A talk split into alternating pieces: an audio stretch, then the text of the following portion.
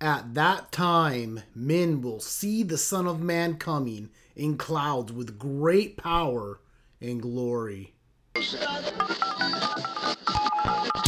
Joshua Project Podcast.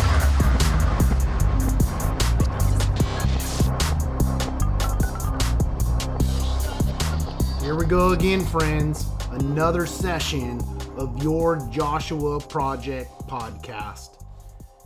Hey, you know, it's been a real exciting week. We had the opportunity of joining a couple as they began their life in holy matrimony, if you would. And it was just real exciting. I'm just real encouraged by going to this wedding. And it's kind of made me fall in love with my wife all over again. And I got a wedding to go to this coming weekend, so I guess I get to fall in love with my wife again. And it's just been really cool to see God's love displayed in the covenant of marriage. This unconditional love that God has shown to us. This forgiving love that's displayed on the cross and as we approach this Easter, as we approach this Holy Week coming up, my friends, I want to just remind you to slow down a little bit and see what God is doing right in front of you, to see what is coming.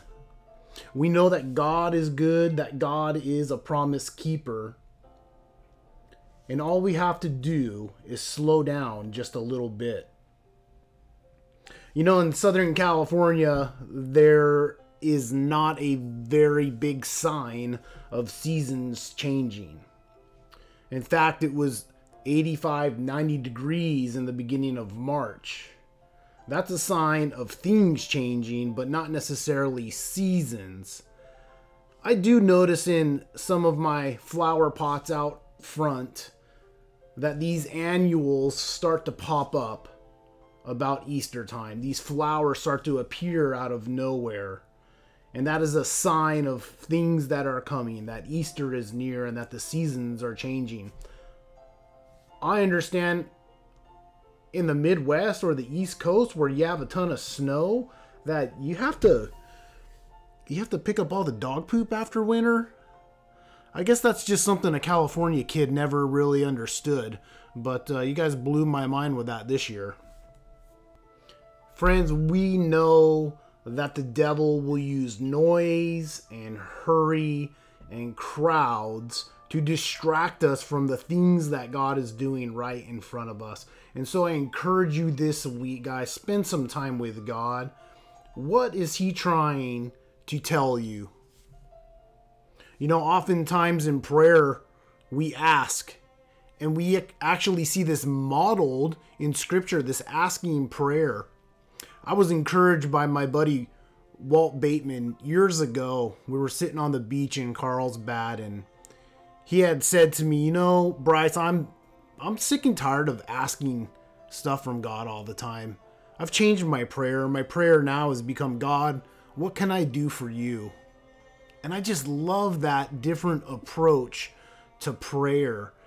And that is my prayer. God, what can I do for you? How can I serve your kingdom? If I truly am a servant, if I truly am an, an ambassador for your kingdom, a component of bringing heaven to earth, what can I do for you, God?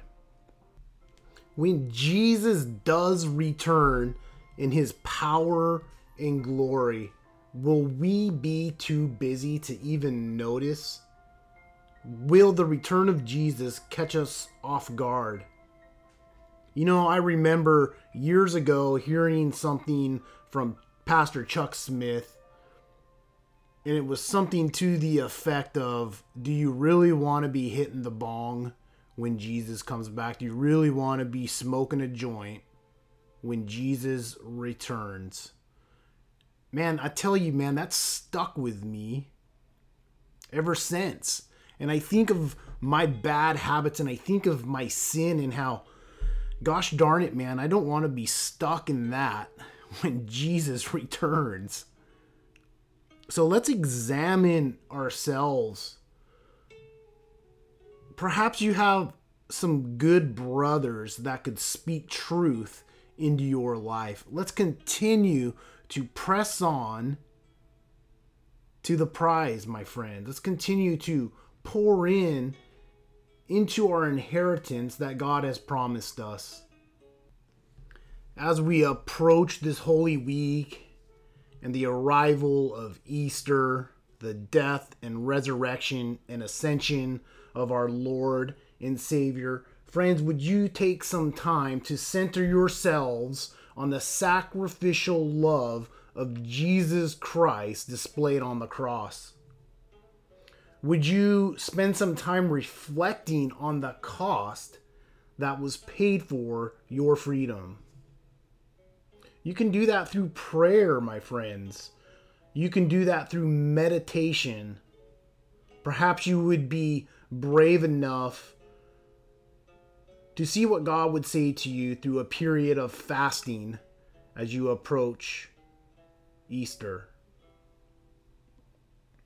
Friends, there are many ways that we could pour into God in a busy world.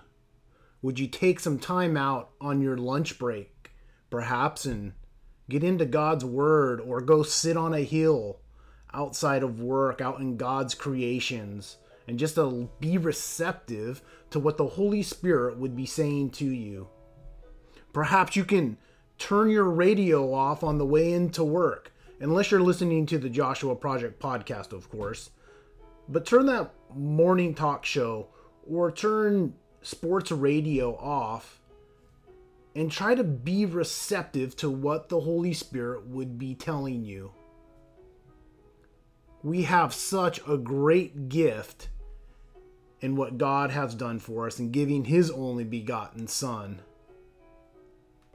So I would ask what does Easter mean to you? I've heard it said before that this is the Super Bowl for Christians. Easter. This is our big event. This is where we claim victory over sin and death. So, what does it mean to you? Is it worth sharing with somebody in your family, in your neighborhood, or perhaps at work? When Christ returns in the clouds, in that power and the glory, where will he find you, brother? I think as a child of God, how exciting that time will be. So until next time, my friends, keep pressing in. I love you.